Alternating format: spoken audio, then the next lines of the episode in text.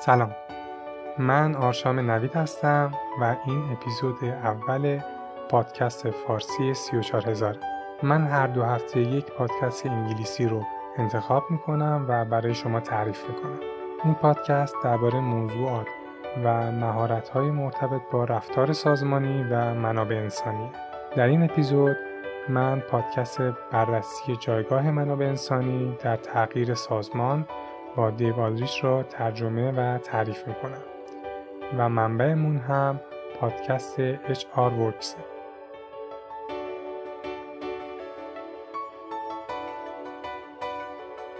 خب این از کسی پوشیده نیست که دنیا دائما در حال تغییره و منابع انسانی هم از اون مستثنا نیست. گاهی این تغییرات استراتژیک و برنامه ریزی شده است و بعضی مواقع هم نیروهای خارجی هستند که سازمان رو در معرض تغییر قرار میدن. مثال این نوع تغییرات می‌تونه بیثباتی بازار یا ظهور تکنولوژی های نو باشه. مثال دیگه ای که مهمترین عامل تغییر در یک سال گذشته بوده شیوع ویروس کرونا است که همه مسائل کاری و فردی ما رو زیر رو کرده. یه نکته که باید همینجا بگم اینه که انتشار این پادکست حدود یک سال پیش و قبل از شیوع کرونا بوده. اما چرا الان داریم بهش می‌پردازیم؟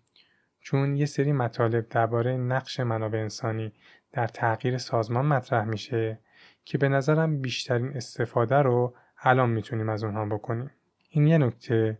نکته دوم این که خیلی با خودم فکر کردم که اولین اپیزود پادکست فارسی سی و رو با چی شروع کنم و به نظرم مطالبی که دکتر دیوالریش میگه می‌تونه شروع خیلی خوبی برای ما باشه از دیوالریش به عنوان پدر منابع انسانی مدرن یاد میشه آلریش تونسته بیشتر از 200 مقاله و 25 کتاب رو در این حوزه منتشر کنه ایشون پروفسور دانشگاه میشیگان هستند و یکی از شرکای گروه RBL که یک شرکت مشاوره‌ای به سازمانها و رهبرای سازمانی. برگردیم سر موضوع اصلی خودمون.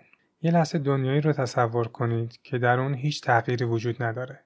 خب در این دنیا شما لازم نیست ساختار سازمانتون رو تغییر بدید. تو این دنیا اگر شما کاری که جواب داده رو ادامه بدید همین کفایت می‌کنه که موفق بمونید. اما اگر از این دنیای خیالی بیایم بیرون می‌بینیم که فرم دنیا دائم در حال عوض شدنه و شما چاره ای جز تغییر ندارید و اینطوری هم نیست که شما اگه تغییر نکنید رشدتون کمتر شه یا کمتر سود کنید نه اینجوری نیست اگر سازمان ها نتونن به موقع تغییر کنن از بین میرن و میمیرن و این حقیقتیه که بزرگترین سازمان ها هم دوچارش خواهند شد در ایالات متحده ما لیست 500 شرکت فورچون رو از سال 1995 داریم. فورچون مجله که هر سال لیست بزرگترین شرکت های آمریکا رو بر اساس درآمدی که دارن منتشر می‌کنه.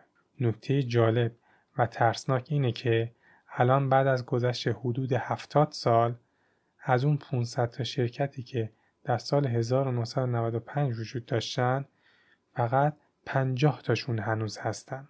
دقت کنید که اینا شرکت های ساده و کوچیک نبودن. این شرکت ها موفق ترین های زمان خودشون بودن. با این حساب نرخ شکست شرکت ها طی این هفتاد سال حدود 90 درصد بوده و الان میشه حد زد با سریعتر شدن ریتم تغییرات توقع میده که در آینده این نرخ از این هم بیشتر شه و شما می‌تونید نمونهش رو در بحران کرونا ببینید. که چه کسب و کارهایی به خاطر اینکه نتونستن با سرعت محیط تغییر کنند از بین رفتن. اینجا آقای آلریش رویکردی به اسم reinvention باز اختراع باز طراحی کردن رو معرفی می‌کنه و سوال اینه که چطور میشه گونه ای از سازمان ها رو به وجود آورد که بتونن به موقع به این تغییرات محیط واکنش نشون بدن و این یک سوال چند میلیون دلاریه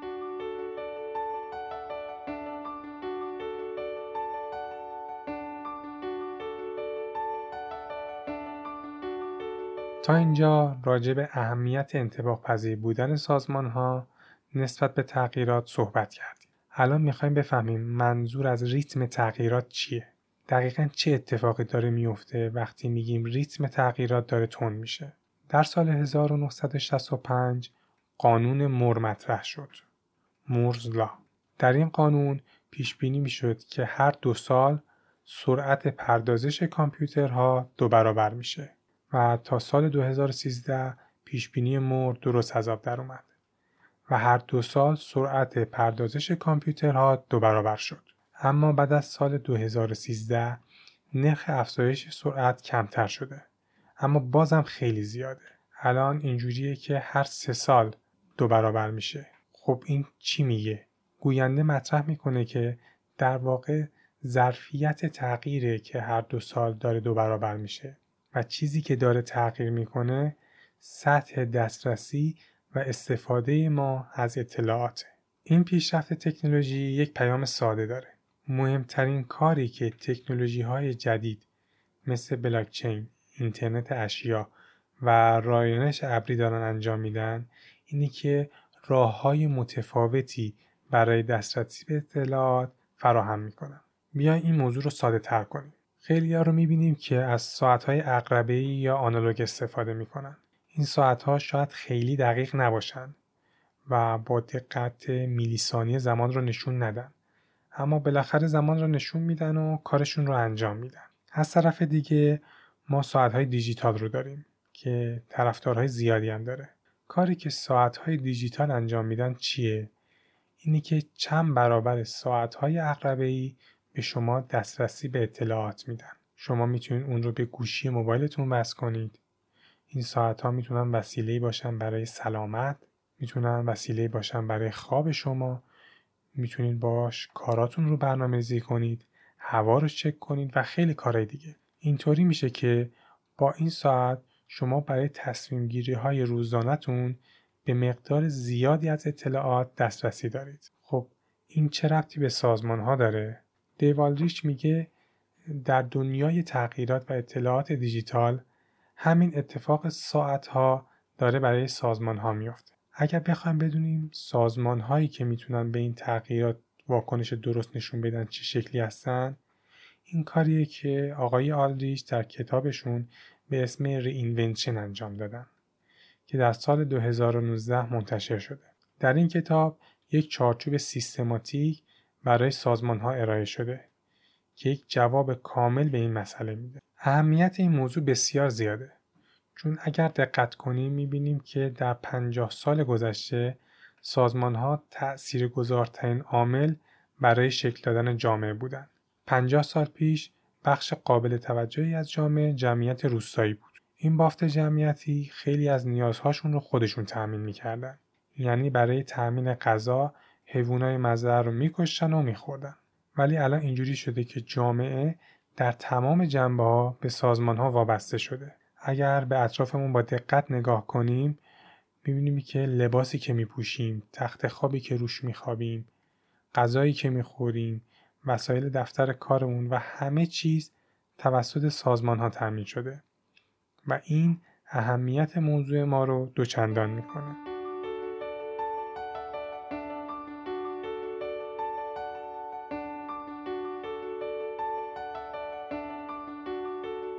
ما تا الان از اهمیت واکنش سازمان ها به تغییرات صحبت کردیم و توضیح دادیم زیاد شدن ریتم تغییرات چه تأثیری می‌ذاره و اصلا یعنی چی. جلوتر می‌خوایم توضیح بدیم که سازمان ها چطور باید واکنش نشون بدن که از پس این تغییرات بر بیان. آقای آلریچ این قسمت رو هم با یک تشبیه توضیح میدن. داستان واقعی یک خانومی رو تعریف می‌کنن که چند سال قبل با دو تا پسرشون و مادرش رفته بودن ساحل. یکی از پسرها ده سال داره اون یکی هشت سال. پسرها میرن تو آب که آب بازی کنن. همینجوری که دارن شنا می‌کنن میفتن داخل یک جریان آبی. جریان داره هولشون میده به سمت اقیانوس. مامانشون میپره توی آب که نجاتشون بده. ولی اونم میفته داخل این جریان آب و گیر می‌کنه. مادر بزرگ پسرا و پنج نفر دیگه هم برای کمک میرن.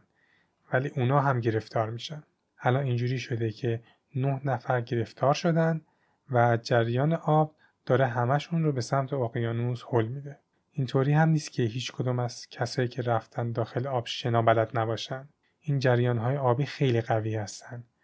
گوینده میگه حتی برنده مدال طلای شنای المپیک هم اگر اونجا می بود نمی‌تونست اونها رو نجات بده. بس که این جریان ها قوی هستن. اما آخر داستان چی میشه؟ اتفاقی که افتاد این بود که 80 نفر از آدمایی که اونجا بودن دستاشون رو به هم گره زدن و یک زنجیره انسانی تشکیل دادن. طول این زنجیر 300 متر می‌شد و اونقدر طولانی بود که تونست به این نه نفر برسه و نجاتشون بده. وقتی به این داستان گوش میدیم می‌تونیم بگیم که سازمان های آینده ما باید اینجوری باشن. جریان های آبی همون تغییراته و به خاطر جهان دیجیتالی که توی زندگی می‌کنیم به وجود اومده.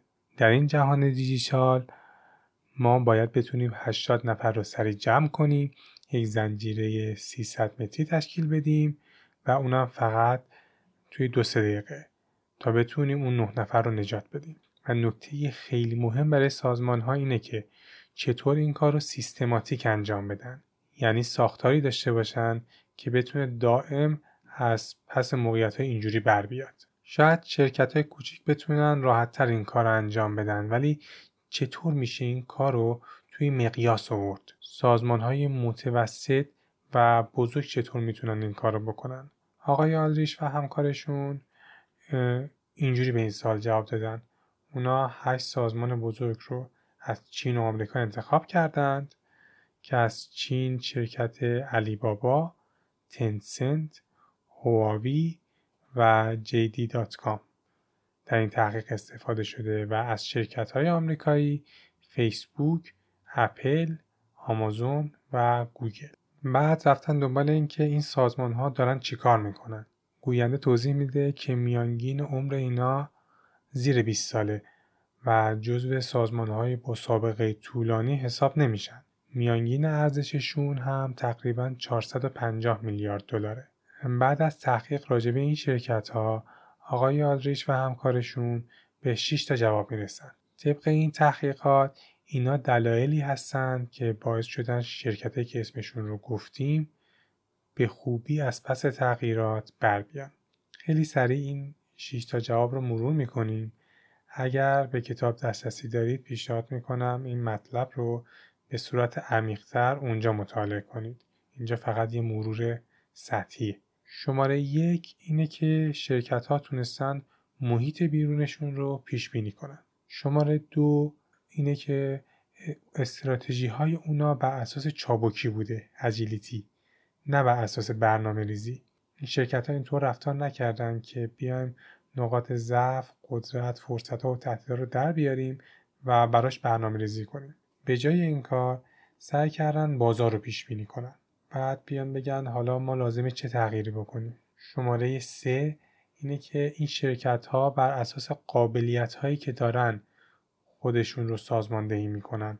اونا یه سری ظرفیت ها رو در خودشون ایجاد می‌کنن. ظرفیت در نوآوری ظرفیت در تغییر ظرفیت در خدمت مشتری و ظرفیت در به دست آوردن اطلاعات. شماره چهار اینه که این سازمان ها ساختار متفاوتی دارن. اونا بر اساس سلسله مراتب و بخش های مختلف سازماندهی نشدن این سازمان ها بر اساس پلتفرمی از اطلاعات و مهارت هاست که سازماندهی میشن. شماره پنجم اینه که این سازمان ها حکمرانی و دیسیپلین خیلی خوبی دارن که از طریق اون می‌تونن موارد قبلی رو که گفتیم پیاده سازی کنن که این نکته به مدیریت استعداد و مدیریت عملکردشون برمیگرده. آخرین هم شماره 6 که میگه رهبرای این سازمان در حوزه تغییر و سازگاری ادپتیبیلیتی منحصر به فرد بعد از بیان این قسمت نکته که آقای آلریش اضافه می‌کنه اینه که ما نمی‌خواستیم فقط یه قسمت پازل رو بهش بپردازیم. این کار خیلی فراتر از اونه. کارهای خیلی خوبی تو این زمین ها انجام شده ولی فقط یه قسمت از پازله. کارهای تیمی تیمای اسکرام چابوکی استراتژیک یا استراتژیک اجیلیتی کارهای خوبی هم در زمین ساختار انجام شده اما این رویکرد ادعا داره که بیشتر از یک قسمت پازله و یک جواب یک پارچه برای سازمان هاست. دیگه وقتشه بریم سراغ این که نقش منابع انسانی وسط چیه؟ برای جواب دادن به این سوال لازم اول یک سوال بهتر بپرسیم. سوال می‌تونه این باشه که مهمترین چیزی که منابع انسانی و رهبرای سازمان می‌تونن به کارکنانشون بدن چی می‌تونه باشه؟ شاید بشه به این سوال اینجوری جواب داد که یک چشمانداز خوب، هدف، فرصت، روابط خوب، یک جامعه که بتونن عضوش باشن. اما جوابی که آقای آلریش به این سوال میده یه چیز دیگه است. به نظر ایشون بزرگترین چیزی که رهبرای یک سازمان و منابع انسانی می‌تونن به کارکنانشون بدن اینه که توی بازار برنده باشن. و این نکته خیلی مهمیه. چون اگر سازمان در بازار برنده نباشه موفق نباشه دیگه هدف و چشماندازی وجود نداره. دیگه شغل فرصت یا جامعه ای وجود نداره که بخوان عضوشن داستان نجات اون نه نفر از دریا رو یادتون بیاد. شما نمی‌تونید اون نه نفر رو نجات بدید مگر اینکه توی بازار موفق باشید. اینجاست که منابع انسانی می‌تونه این سوال بپرسه. چطور میشه سازمانی رو ساخت که دائما از دل بازار پویا و متغیر برنده بیرون بیاد؟ و وقتی این سوال تو ذهن منابع انسانی ها بشینه اتفاقای خیلی خوبی میفته یکی از اتفاقها اینه که منابع انسانی می‌فهمه. مسئله فقط سر داشتن بهترین استعدادها نیست. و آقای آلریچ روی این مسئله خیلی تاکید دارن. تحقیق انجام دادن راجع به این مسئله و از سی هزار نفر این سوال رو پرسیدند. سوال اینه استعداد فردی و مهارت های افراده که باعث این موفقیت یا سیستم ها و قابلیت های یک سازمان جواب رو احتمالا می‌تونید حدس بزنید این سیستم ها و قابلیت های یک سازمانه که باعث موفقیتش میشه برای همین هم هست که تمرکز این پادکست روی Reinventing Organization یا بازطراحی سازمانه. و اگر شما بتونید سیستمی طراحی کنید که در مقابل تغییرات درست کار کنه اون موقع سازمان شما شانس موفق بودن داره. و استعدادها جزی از این سیستمند و نه همه دلایل موفقیت. در این سناریو منابع انسانی در جایگاه معمار سازمان قرار می‌گیره. و می‌تونه سازمانی رو بسازه که با گذشت زمان موفق بمونه. برای اینکه این موضوع بیشتر جا بیفته آقای آلریش مثالی رو مطرح می‌کنن. تعریف می‌کنن که پسرشون با نمره بالا دکتراش تمام می‌کنه به عنوان جایزه از آقای آلریش می‌خوان که با دو تا پسرش که میشن نوه آقای آلریچ برن شهر بازی دیزنی خبر به بقیه فرزانانشون هم می‌رسه و آخر سر همه بچه ها رو میسپارن به دست آقای آلریش که اونا رو ببرن شهر بازی. تعدادشون میشه حدودا 8 نفر. بچه ها هم اکثرا زیر 8 سال سن دارن. اونطوری که تعریف می‌کردن ظاهرا تجربه خوشایندی برای آقای آلریش نبوده. هوا گرم بوده و ایشون هم یه خورده اضافه وزن داره و این باعث میشه دائم عرق کنه. از اون طرف بچه ها هم اصرار داشتن که بلیت پرمیوم بخرن. و کل پارک رو تجربه کنن. برای همین آقای آلریش کاملا بد اخلاق شده بوده. تو این حالت خانومی میاد به طرف جمع و خوش آمدگویی می‌کنه و میگه به دیزنی خوش آمدید. اینجا شادترین مکان دنیاست. این جمع شروع کردن به اینکه پارک رو بگردن و یکی از جاهایی که آقای آلریش رفتن بازی سیندرلا بوده. وقتی سیندرلا بیرون میاد های دختر خیلی خوشحالی می‌کنند و از اینکه شخصیت سیندرلا واقعی شده و اونا می‌تونن اون رو ببینن کلی ذوق می‌کنن و کلی دورش میگردن. بعد نزدیک پدر بزرگیشون میشن و بعد از تشکر کردن بهش میگن چقدر دوستش دارن. اینجا آقای آلیش نکته مدیریتی رو از این داستان برداشت می‌کنه. ایشون بیان می‌کنن که دیزنی یک جادو خلق کرده و این جادو فقط برای بچه ها نیست. این جادو برای والدین و پدر بزرگ هایی که این بچه ها رو به دیزنی میارن هم هست. به خاطر اینکه نوه به پدر بزرگ میگه دوستت دارم پدر بزرگ حاضر چند وقت دیگه دوباره نوهش رو بیاره شهر بازی دیزنی و پول بلیت پرمیوم بده تا این جمله رو دوباره بشنوه. و این موضوع اتفاقی نیست. دیزنی برای این موضوع برنامه ریزی کرده.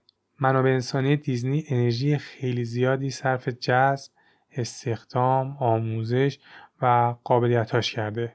تا مشتری هایی که وارد دیزنی میشن و بلیت پریمیوم می‌خرن بتونن یک تجربه منحصر به فرد داشته باشن.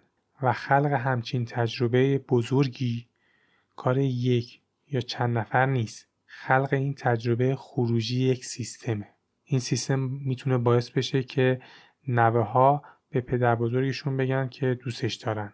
و پدر بزرگ ها هم از دیزنی تشکر کنن که باعث شده رابطه بهتری با نوه هاشون بسازه. و این کار کار منابع انسانیه. منابع انسانی نیروی پشت صحنه است. طراح سیستمیه که می‌تونه ارزش خلق کنه و این خیلی جذابه.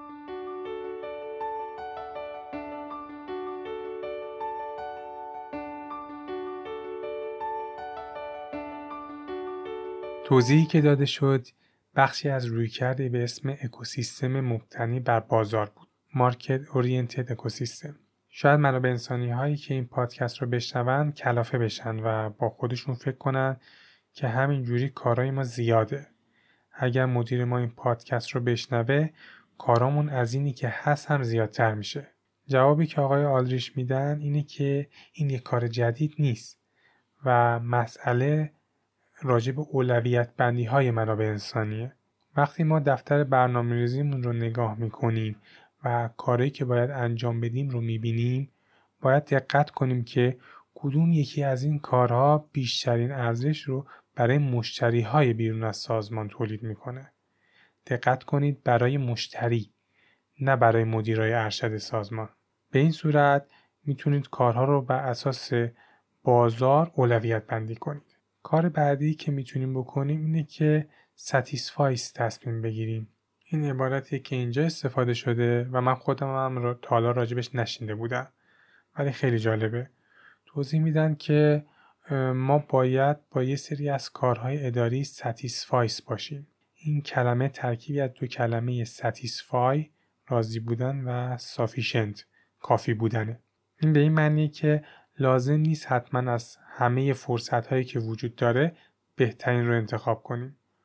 اونی رو انتخاب کنید که کافیه و باش راضی هستید. این مفهوم بسیار جالب و مهمه و آقای هربرت سایمون به خاطرش تونستن جایزه نوبل ببرن. ولی بیشتر از این نمی‌تونیم توی این پادکست بهش بپردازیم چون خود این مفهوم می‌تونه به طور کامل موضوع یک پادکست دیگه باشه.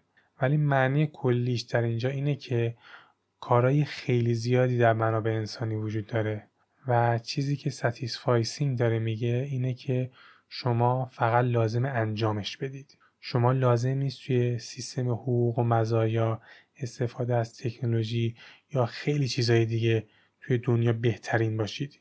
چیزی که لازمه اینه که بتونید فقط این کارها رو درست انجام بدید. قدم بعدی اینه که روی کارهایی تمرکز کنید که ارزش ایجاد می‌کنه. تحقیقی که در آمریکا انجام شد نشون داده که اکثر کسایی که بعد از مدتی پروفایل لینکدینشون رو آپدیت می‌کنن احتمالا می‌خوان شغل خودشون رو ترک کنن. خب وقتی شما به عنوان منابع انسانی این رو می‌دونید و می‌بینید که 20 درصد کارکنای با استعدادتون بعد از مدت ها دارن پروفایل لینکدینشون رو آپدیت می‌کنن باید حواس خودتون رو جمع کنید. شما می‌تونید بهشون زنگ بزنید باشون صحبت کنید و اگر می‌بینید قصد رفتن دارد ببینید آیا میشه مشکلشون رو حل کرد یا نه. این میشه ایجاد ارزش برای سازمان. یه جنبندی بکنیم. داشتیم صحبت می‌کردیم که منابع انسانی با این حجم کارهایی که همین داره چطور می‌تونه به صورت عملی رویکرد اکوسیستم مبتنی بر بازار رو پیش بگیره. سه تا جواب هم بهش دادیم. اول این بود که تمرکزمون رو روی بازار و مشتری باشه. دومی این بود که در تصمیم گیری هامون satisfice باشیم یعنی لازم نیست همیشه بهترین انتخاب رو بکنیم. سومی هم این بود که تمرکز کنیم بر ایجاد ارزش. تا اینجای پادکست راجع به اهمیت تغییر صحبت کردیم. توضیح دادیم وقتی میگیم ریتم تغییر هر روز داره تندتر میشه دقیقا چه اتفاقی داره میفته سازمانهایی که می‌تونن در این بازار پر از تغییر موفق بیرون بیان چه شکلی هن؟ و نقش و کارهای منابع انسانی چیه به عنوان آخرین سال در این اپیزود می‌خوایم به این بپردازیم که چی کار میشه کرد که مدیرای ارشد و رهبرای سازمان به منابع انسانی گوش کنن چطور میشه منابع انسانی رو روی رادار آورد خیلی از شرکت های باهوش هستن که منابع انسانی رو سر میز تصمیم گیری آوردن و موفق هم بودن. اما هنوز خیلی از سازمان ها و رهبرها هستن که این کارو نکردن. و سوال اینه که منابع انسانی با اونا باید چی کار کنه. برای جواب دادن به این سوال اول ما باید یک نکته مهم رو بدونیم که شاید اول کمی بی رب به نظر برسه. والدین ما ما رو طوری تربیت می‌کنن که خودشون تربیت شدن. ما هم طوری بچه رو تربیت می‌کنیم که خودمون تربیت شدیم. حالا چیزی که ما امیدواریم اینه که بچه های ما بهتر از ما فرزنداشون رو تربیت کنن. ولی یه سری الگوها هست که به سختی تغییر پیدا می‌کنه. همین اتفاق در رهبری هم میفته. رهبرای سازمان طوری رهبری می‌کنن که خودشون قبلا رهبری شدن و این بخشی از ژنشونه. این میراثیه که به ارث بردن. آقای آلریچ رهبرا رو به سه دسته تقسیم می‌کنه. 20 درصد از رهبرا هستن که حساسیت خوبی نسبت به مسائل افراد سازمان دارن و 20 درصدی که به این مسائل هیچ توجهی ندارن. چون اصلا تا حالا تجربهش نکردن و در ژنشون نیست. و 60 درصد هم ما بین این دو گروه قرار می‌گیرن. اگه به اون 20 درصدی که خوبن کار می‌کنید پس خیلی خوشبختید. سعی کنید از اونها حمایت کنید و سر راهشون قرار نگیرید. 60 درصد میانی نیاز به کوچینگ و راهنمایی دارند و اگر دارید با 20 درصدی کار می‌کنید که به این مسائل هیچ توجهی ندارند نباید خیلی توقعتون رو برای تغییر از اونا بالا ببرید. مثالی که آقای اولریچ برای این موضوع تعریف می‌کنن اینه که یکی از دوستاشون در یه سازمانی کار می‌کردن.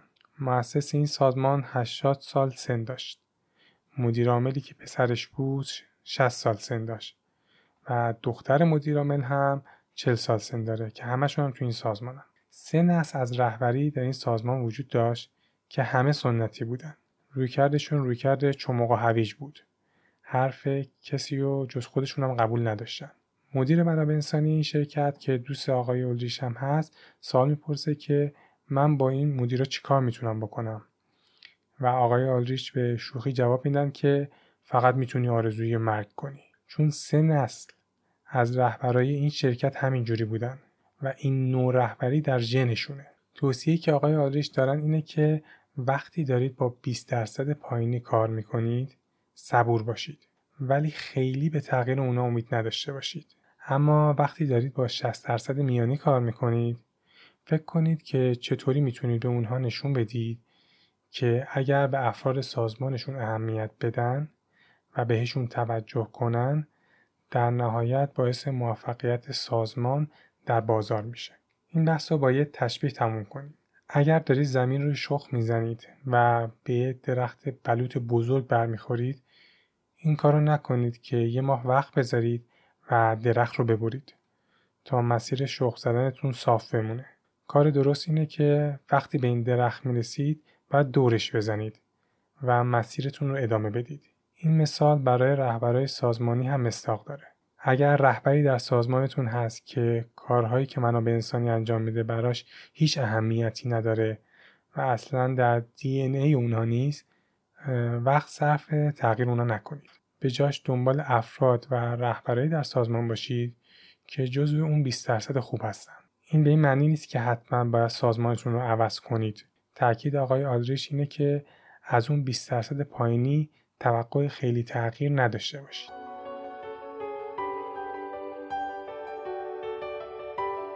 چیزی که شنیدید اپیزود اول پادکست فارسی 34000 بود که در آذر 1399 منتشر میشه.